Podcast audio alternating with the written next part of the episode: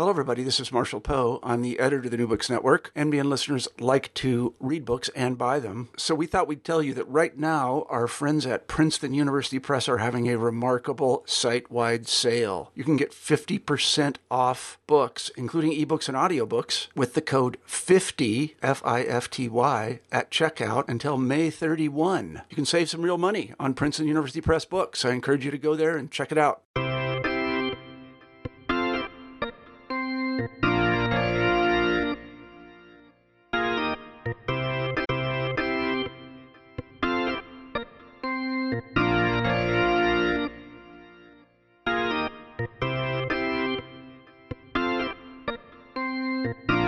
Listeners. I'm Mark Klobas, and welcome to the second podcast of Arguing History, where renowned historians meet to debate some of the key points in our past.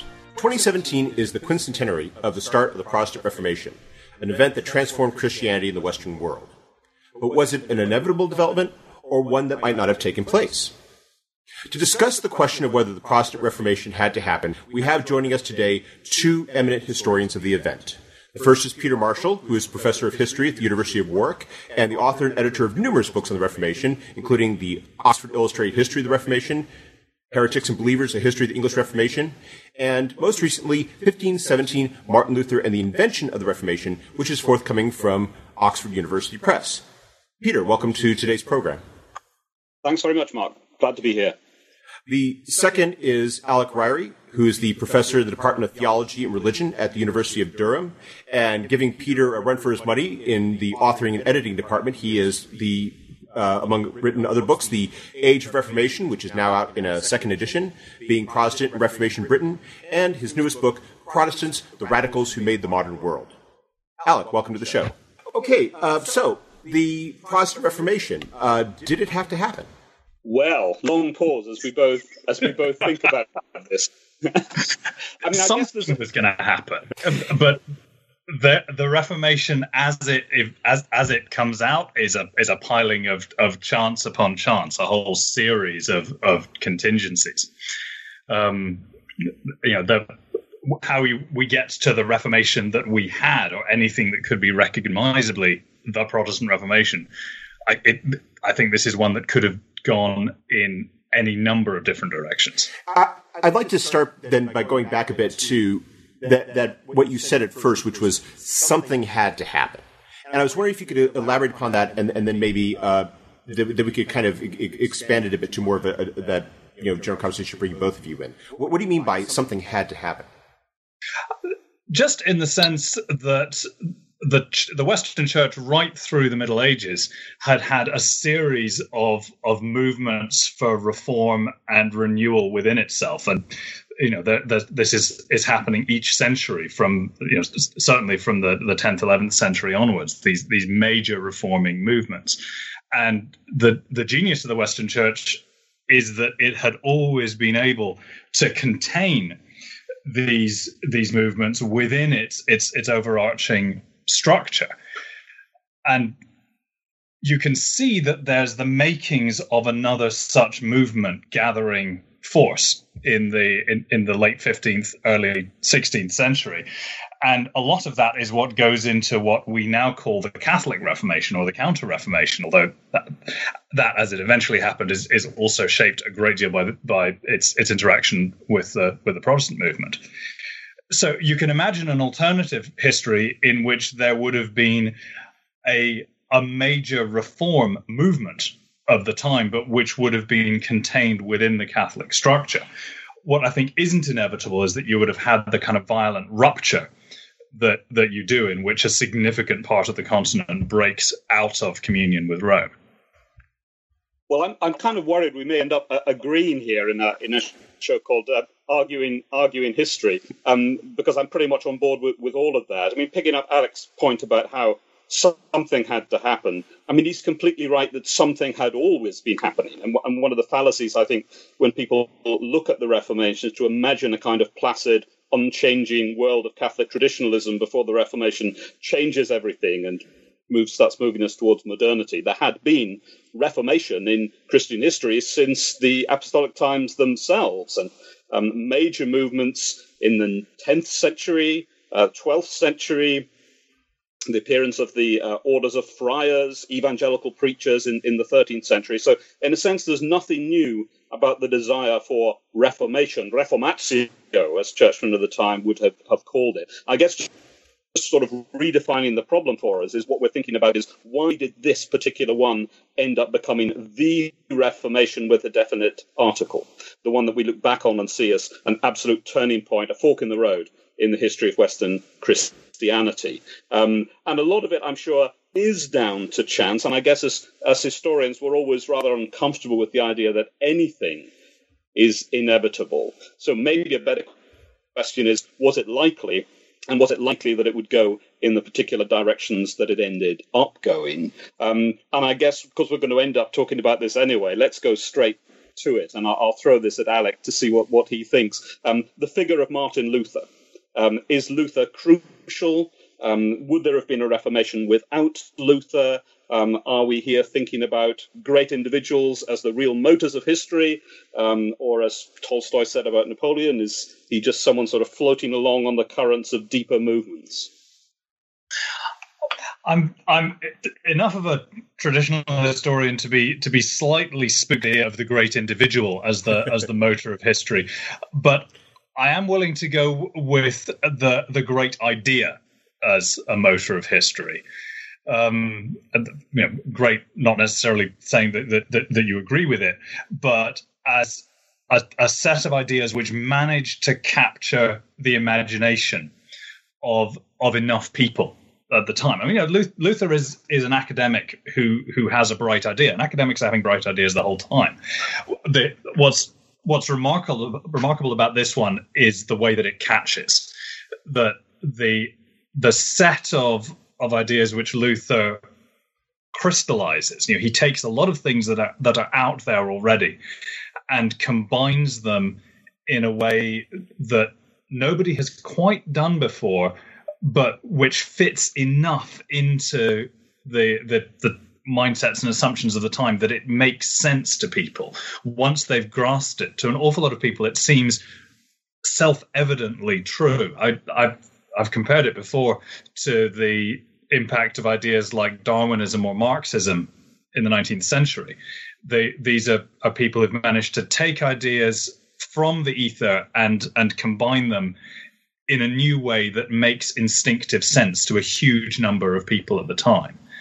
And once people have made that sort of leap, then it does appear to change the world that, that they live in. But then I, I think this is, a, to a large extent, about ideas. And one of the things that makes the Reformation such an extraordinary event is uh, it, it, seems to me that theology unavoidably drives a lot of these of these events. Um, if I could interject, though, there's a dimension that I was wondering both you could explore before we go more fully into Luther himself, which is that, as both of you have made clear, you have these reforms sort of pulsing through the history of the church in the Middle Ages. Perhaps then the question is, why then wasn't the Protestant Reformation in essence, contained within the church. What was different about the church in the start of the 16th century that wasn't true in the 12th century, the 13th century, the 14th century, when you have these events taking place, but changing the church from within, maybe a few bursts out of it. What, what was different by 1500 that wasn't true in, say, 1050 or 1150? Well, there, there are a couple of possible answers to that. Um, one is a bit of a cliche, but cliches are sometimes correct, um, and that is the relatively new technology of printing. Uh, which had been around for a while. It's not a brand new technology. Books have been printed in Germany with movable type since the 1450s. But nonetheless, Luther's academic, um, what were academic ideas, which, as Alec said, catch the imagination of a wider public public, um, which would not have circulated in the same way or to the same extent or at the same speed 100 years earlier, are pretty widely circulated pretty quickly because of the possibilities of printing. So that's that's one kind of structural answer. Uh, another, I suppose, is the political makeup of um, Germany. I guess what we used to call nationalism or, or, state building. I'm a little skeptical about this, but that's always been part of the answer that the, the new theology, which Alec was talking about, actually kind of catches a particular political moment um, where um, uh, states are forming in Germany which uh, need this kind of ideology to uh, uh, assert their independent control. Um, the other, and, and, I guess more cynical or skeptical answer, is back just to the idea of, of contingency, that it needn't have turned out this way that Luther might well have been arrested, tried, and executed, and the whole thing would have been a bit of a sort of bumpy episode, um, but might have been smoothed over.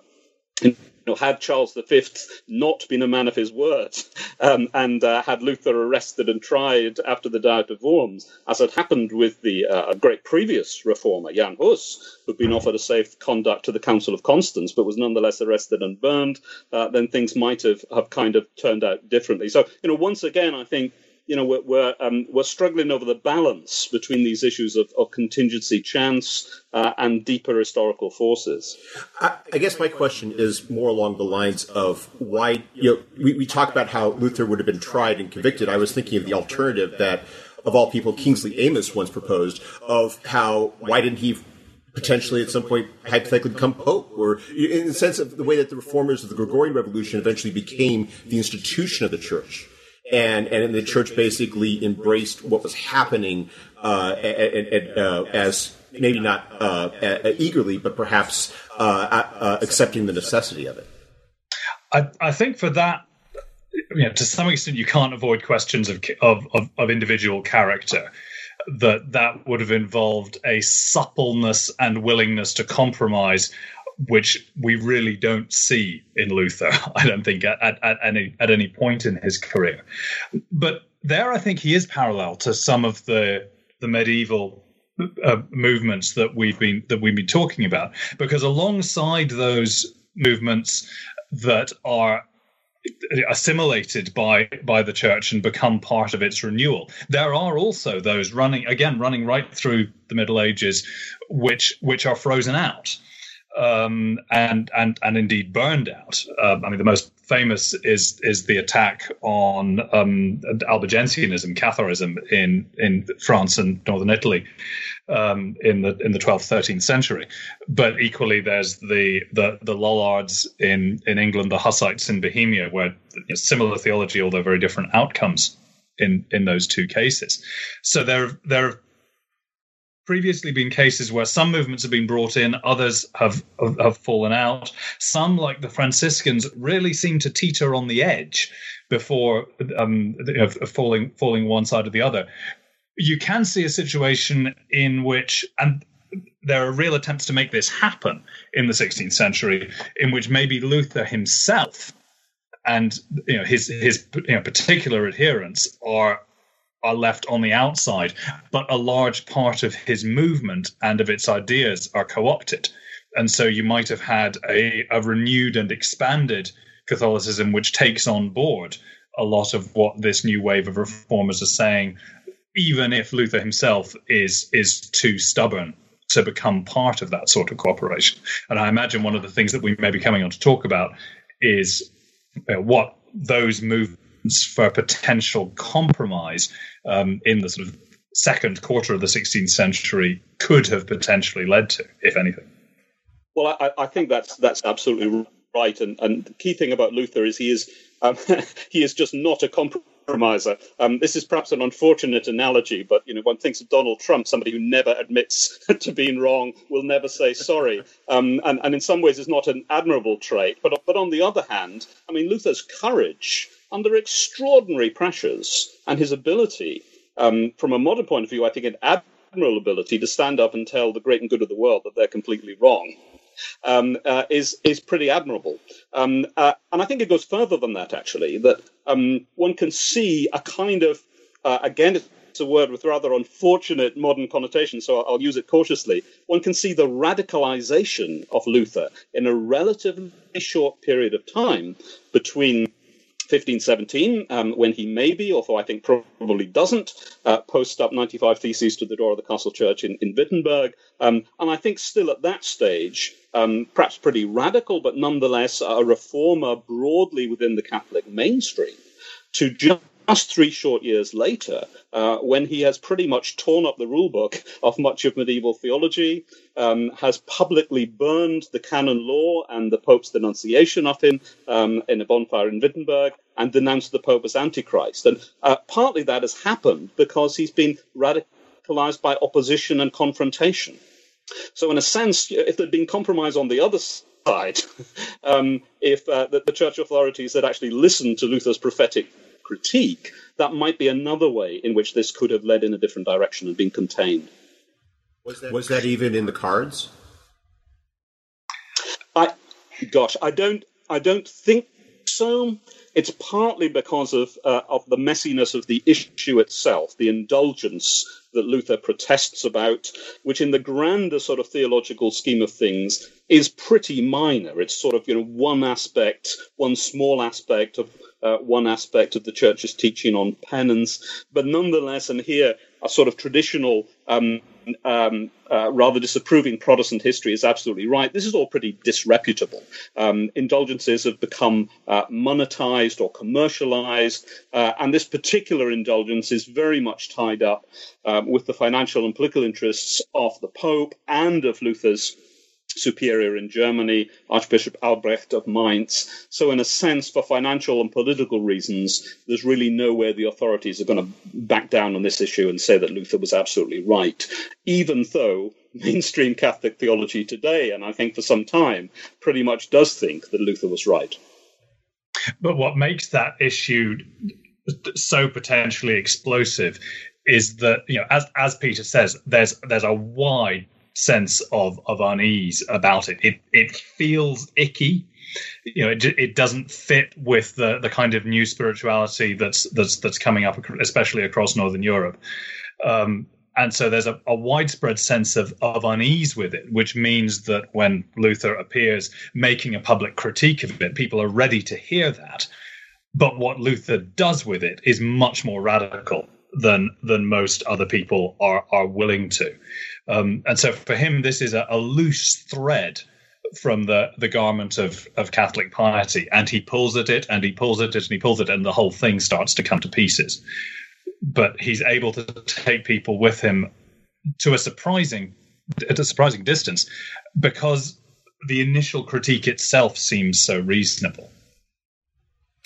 I was thinking about how quickly it evolves from the 95 Theses to statements he's making just a year later, in which he's uh, gone from being very respectful, uh, playing to uh, the Pope's status, to where he's really starting to make those points that uh, become part of this broader critique of it.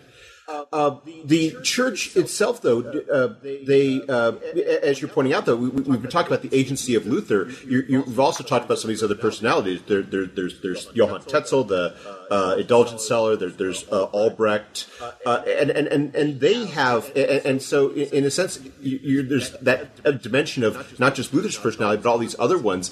Was were any of them bendable in, in, in, in this controversy, at least at the in the early stages? like 1517, 1518, 1519?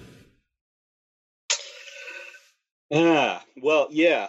there are certainly a, a, series of pretty strong personalities bumping into uh, e- each other, unfortunately or unfortunately. Um, Luther meets very early with a very talented opponent um, in the person of, of Johann Eck, Catholic theologian who he debates at Leipzig in, in, in 1519. And many historians now think that actually um, Eck rather gets the better of that debate with, with, with Luther, argues him into some corners, arguably, um, in fact, forces Luther to see that his position actually is more radical than perhaps he realized that, that it was, and yeah, that um, some of the the hopes of redress that he had, for example, appealing from the Pope to the authority of a general council of the church, something which had always been uh, a kind of hope of Catholic reformers in, in the past uh, may indeed be a, be a dead end, and that the only form of authority uh, that the Christian can really rely upon is the authority of, of Scripture it, it, itself. Um, so, uh, yeah, that the, the, kind of compromise by everybody sitting down and having a nice cup of tea, I think, was probably is probably not going to not going to, to, to, happen. But I mean, something that I think is worth saying here, although it's a kind of obvious point, but it, it's, it's worth repeating, um, is that Luther is not a Protestant. Um, it's not a word he, he knew or heard or, or, or really used about himself. Um, he only retrospectively comes to be seen as the founder of Protestantism, just as, as we're saying at the start of the discussion, the definite article there only retrospectively, and indeed some considerable time later, gets added to this movement for, for Reformation. So we're, we're actually looking at a quarrel within the Catholic Church of the late Middle Ages among Catholics. And I think that absolutely speaks to Alec's point as to you know why Luther's ideas um, actually strike a chord with so many people. It's in some ways not because they're radically new, but because they're deeply familiar. And that Luther, a friar from a reformed order of austere friars, seems to be representing the best of Catholic spirituality, which people instinctively aspire towards. I think this is really important that the the eventual outcome of this process, which kind of seems natural to us because we're so familiar with the story, that Western Christendom should split into you know rival competing confessions geographically organized is is what nobody wants and nobody expects um, I mean, amongst Luther's movement, there are those who expect that they're going to, to take the whole church, and that there are those who expect that they're going to be crushed by the forces of Antichrist. But petition, a partition, in, in, in the sense that eventually happens, is is an unforeseeable outcome. And although there's celebration happening this year, especially amongst Lutheran churches, of of the Reformation process as it as it unfolds. Um, I think we have to recognize that from from Luther's point of view, it's it's a disaster, it's a defeat that only a relatively small area of of, of Western Christendom embraces his reforms, that, that the church is permanently split. That there is this this moment, this you know, these these few years of, of fluid excitement in, in the early 1520s when it looks like something more pervasive and, and wide reaching would be would be possible. And it's effectively killed. It seems to me that it's it's killed above all by the the huge rebellion that breaks out across Germany in in the mid 1520s and and the consequences of that, the political crackdown that that follows that, and that's that leads us into a world where where Christendom becomes permanently split.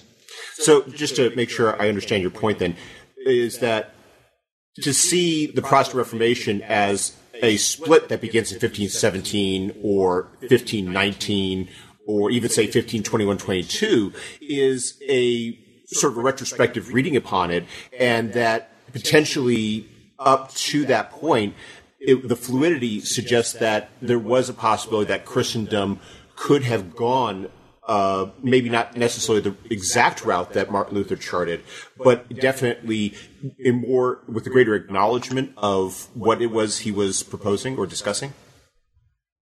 Yeah, there's there's certainly that that hope to to to reform the the whole Church of Christ.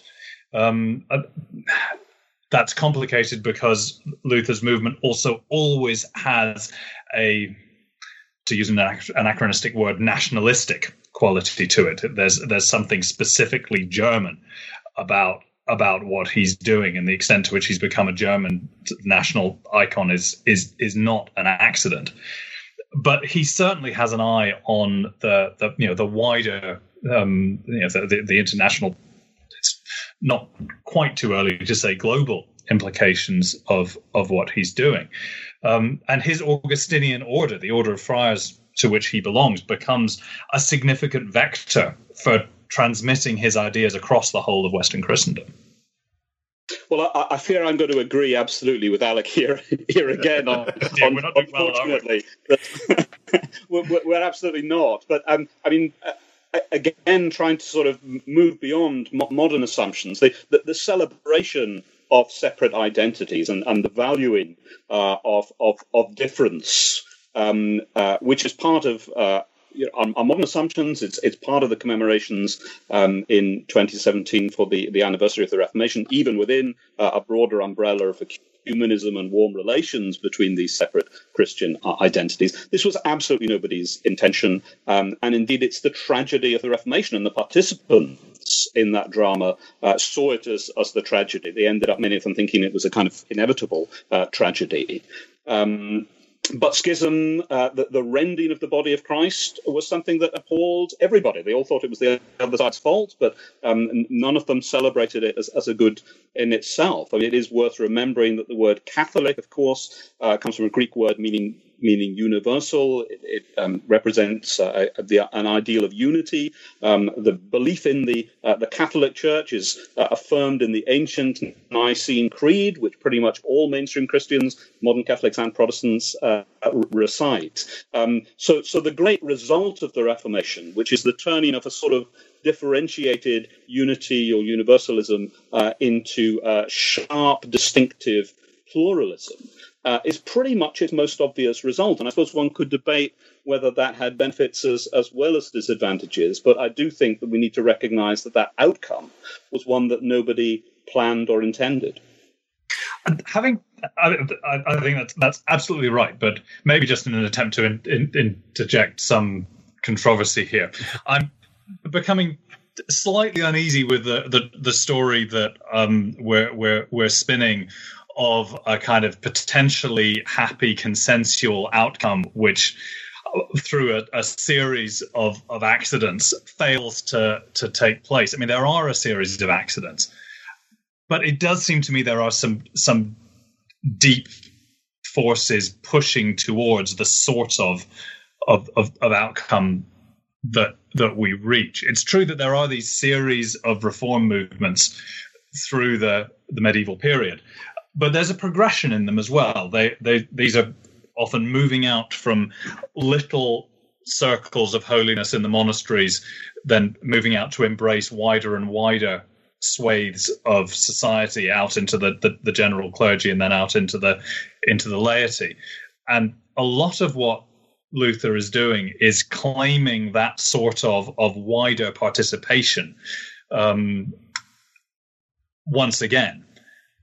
And that sort of progressive reform and widening of the circle is on a kind of collision course with the determination, the responsibility of the church to to maintain the bounds of orthodoxy um, and where necessary to police them.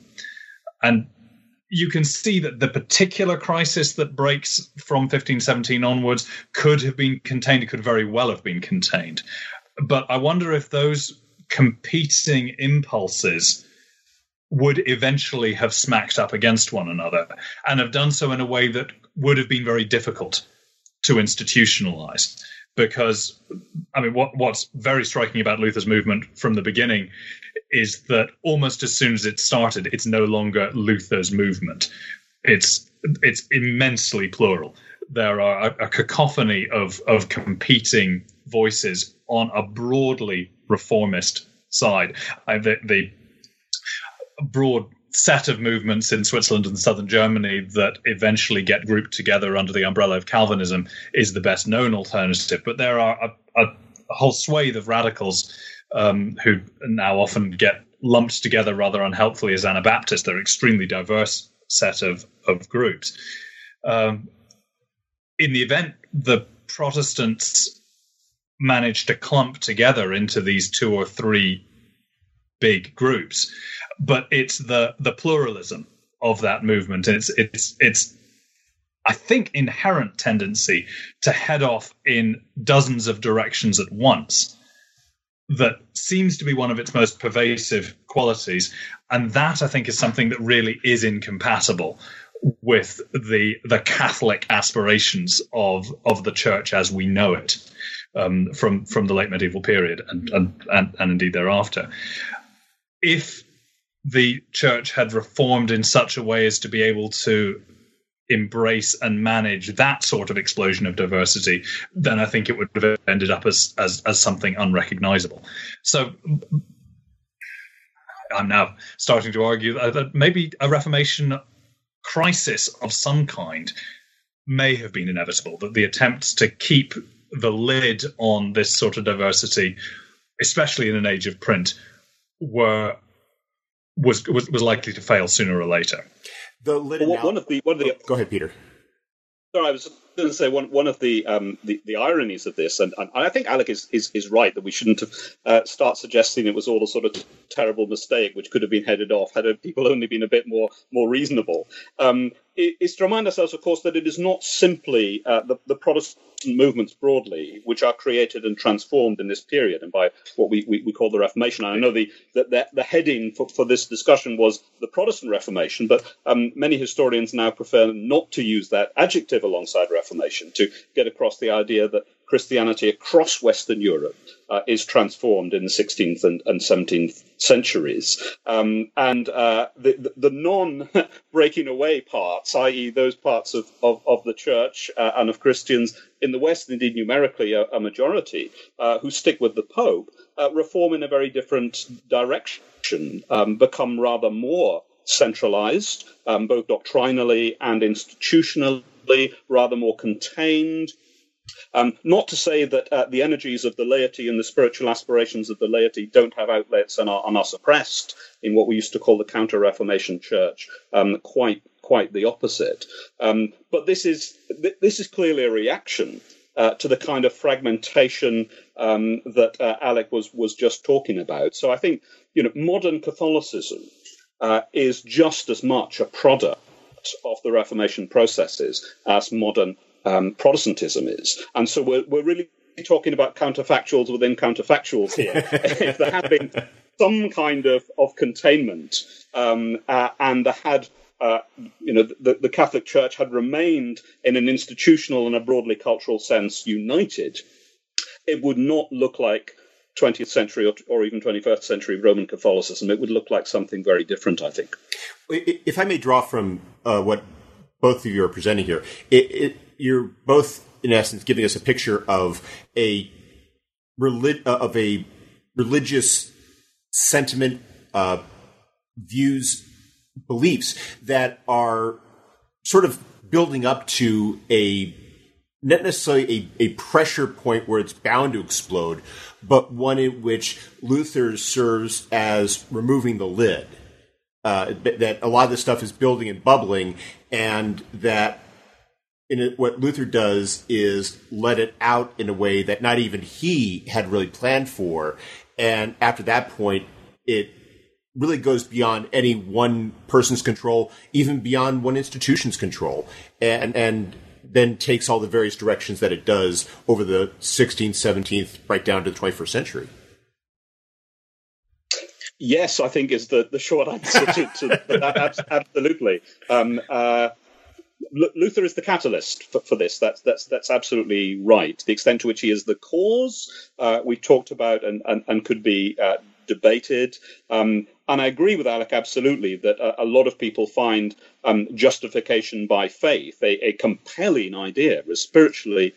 Um, uh, a compelling notion which which solves many of their individual crises. But um, I also strongly suspect that in the 16th century, as in the 21st century, most people, uh, perhaps even most relatively seriously minded Christians, don't have that firm a grasp on doctrinal ideas. It can't just be that the idea seems a really kind of good one that, that explains the waves of support that the Luther Luther receives. Um, there, there is clearly um, resentments uh, against the institution of the church and, and, and the power of the, the clergy in certain respects. That's an old fashioned view, but I think that has quite a lot to, to recommend it.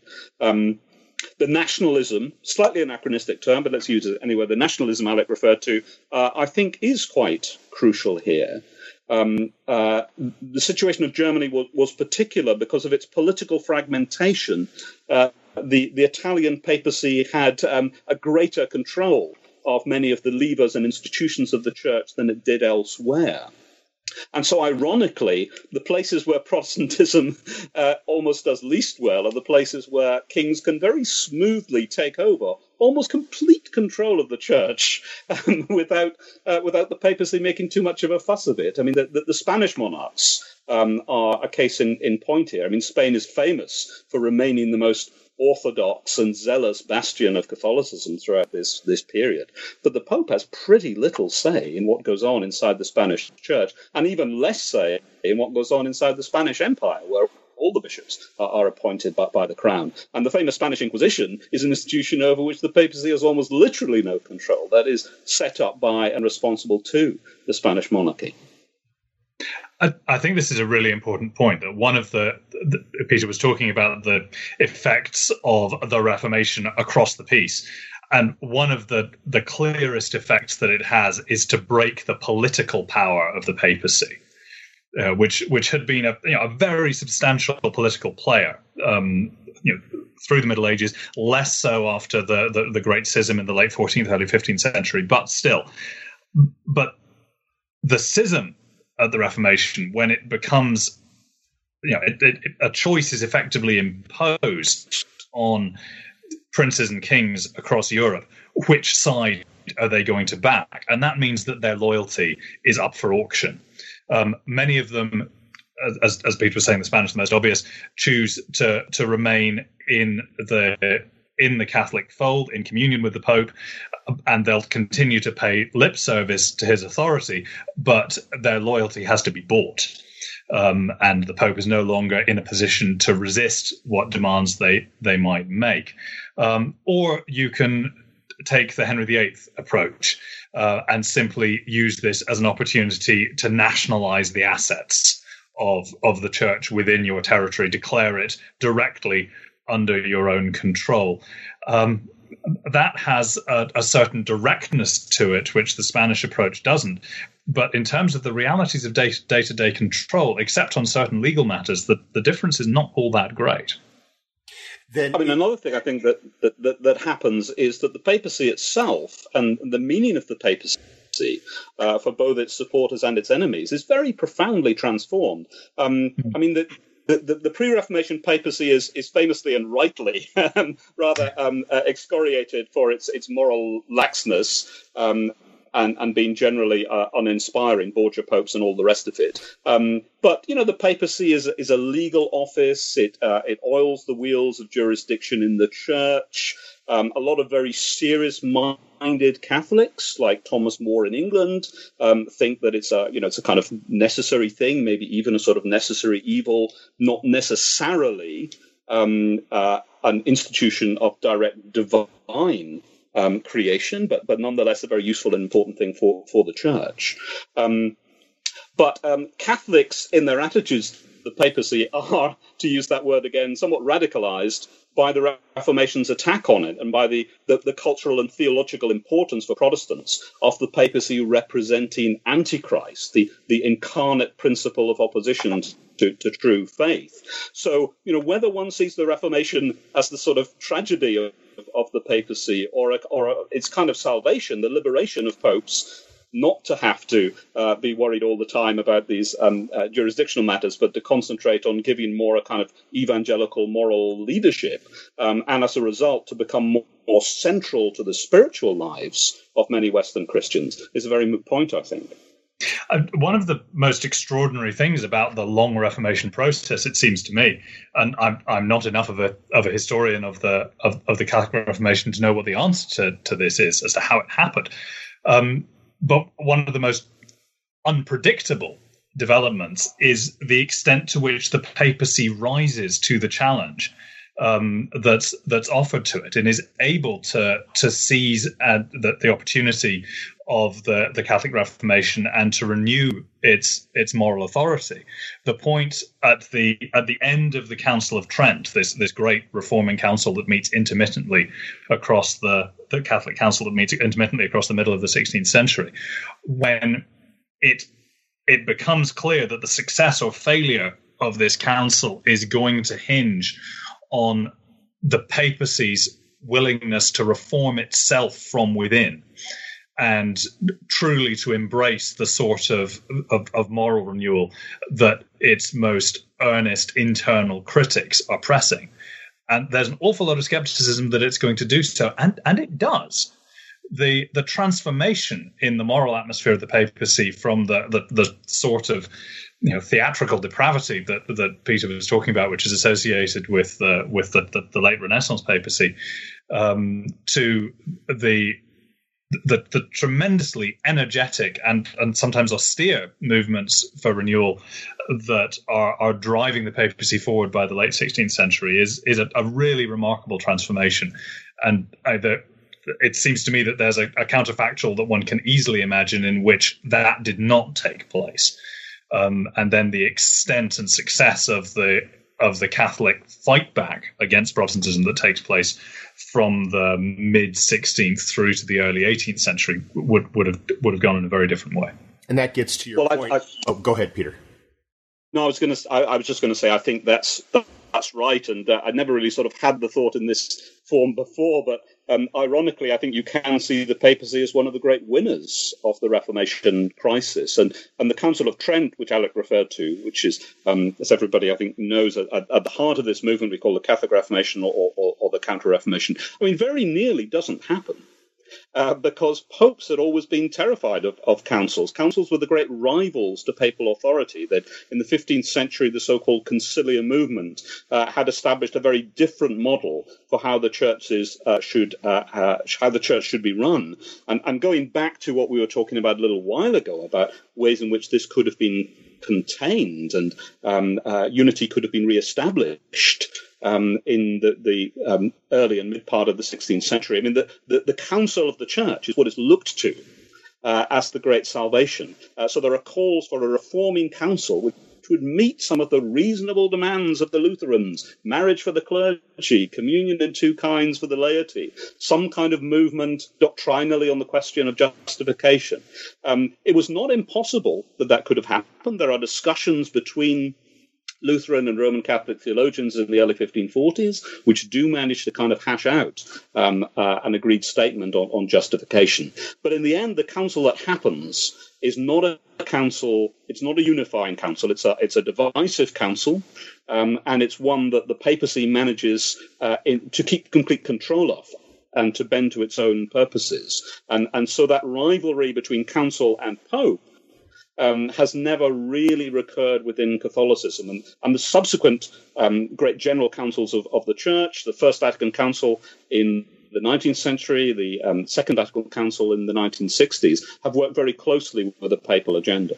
I wonder, though, if that might represent the point at which the separation becomes permanent, because to what degree does the notion of papal authority become such a defining attribute of this growing movement of Protestantism to where you could have concession theoretically on so many other aspects of theology, but when it comes to that aspect of church governance, that's when people basically, the, the, the, the Protestants, you know, push back from the table and walk away because they've decided, you know, they, or in a sense, they've been radicalized to the point where they just are unwilling to concede that degree of authority that the Pope has now established for themselves.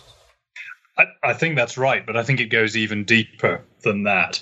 I, the, the, the moment that Peter was talking about this this great colloquium uh, that happens at Regensburg in, in, in 1541, when it, it you know, for a moment it seems like there there might be a reconciliation, and it seems clear that on many of the doctrinal issues, especially justification, which had, had kicked the whole thing off, there's there is scope for for reasonable and creative theologians on both sides to find enough common ground that they can carry on having the conversation. And some of the the brightest minds on both sides of this debate are are, are very keen to do that and can can clearly deal with each other. But there are some doctrinal issues, um, including by that stage the, the, the, nature of the of, of the Eucharist, of, of, of, the the Mass, the Communion, the Last Supper, uh, the Lord's Supper. Nobody can can agree what even to call this sacrament, which is part of the problem. That's one of the things which that conference founders on. But the other is the nature of the authority of the Church. Um, the papacy is the is the most prominent symbol for that. But by this stage, the Protestants in in general, as that that broad quarrelsome group, who many of whom detest each other as much as they, as, as as they might detest the the Pope's Church, um, have moved away from any notion of the Church collectively whether through a pope or a council, being able authoritatively to determine truth. Um, that Peter was mentioning earlier the, the disputation at Leipzig in, in, in 1519, which I tend to think is one of the key moments because that's the point where Luther rejects the authority of the General Council and says, no, it's simply his reading of Scripture and nobody is able to compel his conscience. That doesn't make Luther the sort of prophet of modern individualism that he's sometimes taken to be. But you can draw a line from from there to here. There is a an insistence on the sovereignty of the believer's conscience before God, unable to be to be bound by or to relinquish its responsibilities to any authority figure within the church. So nobody's able to, to declare what orthodoxy is. And it's that inability to contain doctrinal disagreement within any sort of wall, within any kind of clear structure, that that really makes the, the Protestants impossible to deal with. Um, you can't strike an agreement with these people because somebody's going to turn around and say, "Well, no, but my conscience, my reading of Scripture, my encounter with God tells me tells me something different." Um, and so, even if a deal had been made, as we've found throughout the history of Protestantism, anytime there are attempts to to reunite the the different factions, it only leaves more on the outside, refusing to to to, to accept the the compromise that's being imposed on them, and instead pursuing the purity of of their own consciences. And that's a process which I I find it very hard to see how that could have been stopped. Well, ju- just in, in the hope of starting a bit of a fight with, with, with Alec here, um, uh, because I'm worried slightly, just slightly, that a, we're getting a very sophisticated version uh, of, of the idea that, that Protestantism really is um, the, the, starting point of a kind of modern sense of, of, of the free and liberal conscience. I mean, the one thing that we, um, the debates about whether uh, Luther says at the Diet of Worms, here I stand, I can do no other, um, but we do know that he said, my conscience is captive to the word of God. Um, mm-hmm. And the nature of authority, Alec is absolutely right about this, uh, is really the heart of the Reformation debate. You know, the other things are all kind of subsets of that uh, in, in, in a way.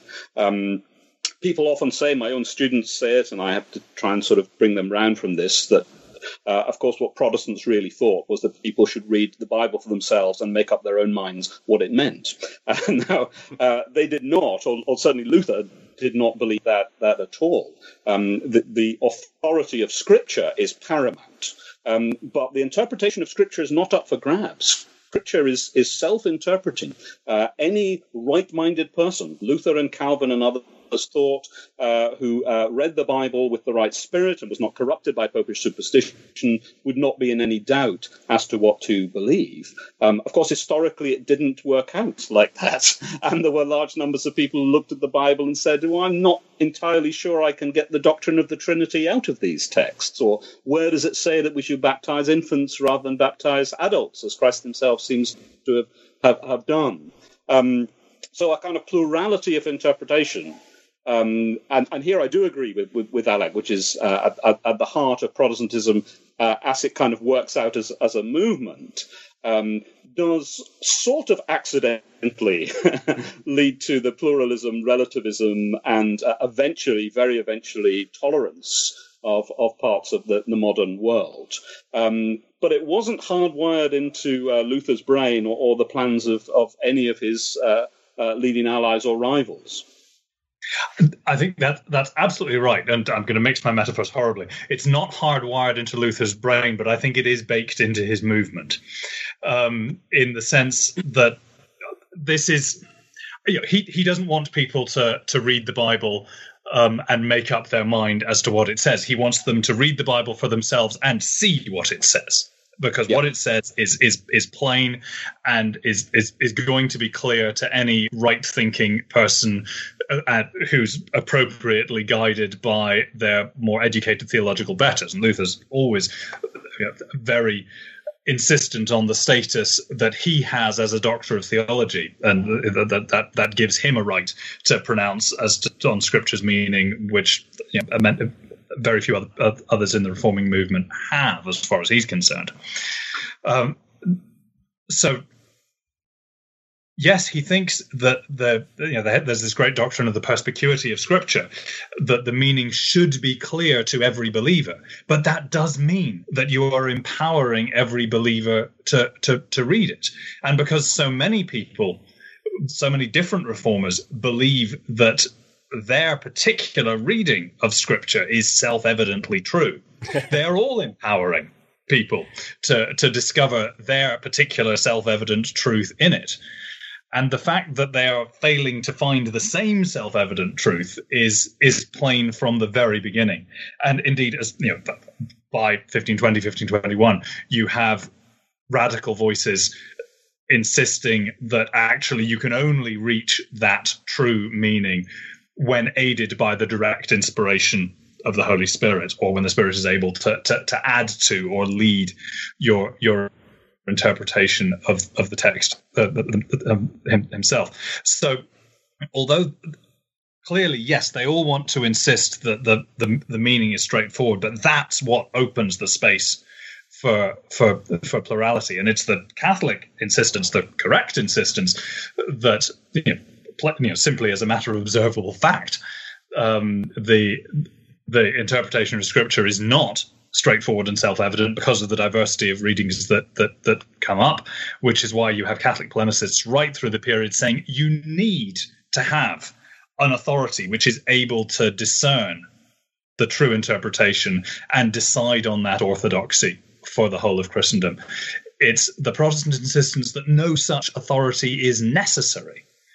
That the insistence, which you know, appears to be factually wrong, um, that creates a world in which this huge number of competing self evident truths uh, appear. Uh, gentlemen, uh, concluding thoughts?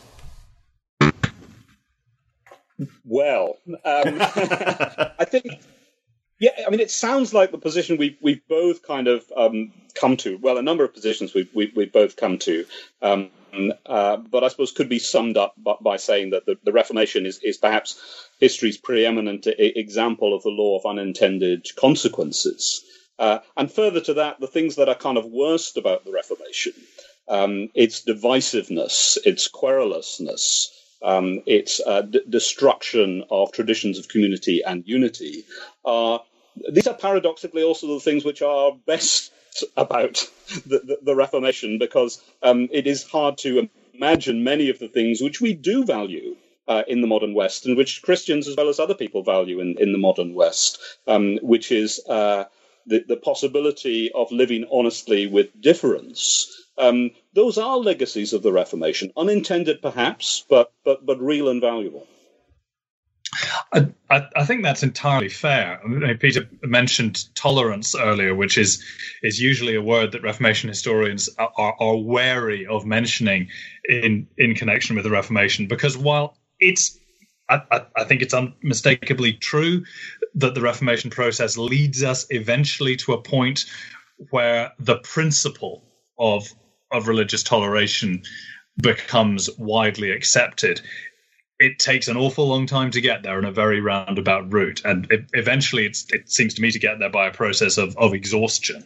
that the, the, the, the different confessions have tried every other alternative and are eventually forced to admit that they're not going to succeed in wiping each other out, and that the only thing that they can do is is learn to live with one another. Um, I, mean, I suppose, the the the point that, I want to, to emphasize, which I keep you know, stressing to to students, is in some ways how alien this world is to to our own. Um, I, both believers and non-believers in our own time find the the centrality of well of God to this process difficult to, to, to grasp, not just in the sense of of theology, um, which, as, as we've been suggesting, may not have percolated very far um, beyond the, the learned circles in which it's taken most seriously. But in terms of the lived experience of of religion, there are political and social and economic and cultural issues tied up with this. But what makes the Reformation story so extraordinary is that I, I think this really is a case of a, a 200 year convulsion, a continent set by the ears, and you know, struggles and turmoil that continues long after that, which is fundamentally driven by people's experience of faith. Their religion matters to them. That's why they're willing to die for it and willing to kill for it. And unless we're able to approach the subject through the intense seriousness with which they take it, then I think we're going to struggle to grasp what's going on. Peter, Alec, thank you very much for taking some time out of your schedules to speak with us. I hope you both have a wonderful day. Thank, thank you very much. much.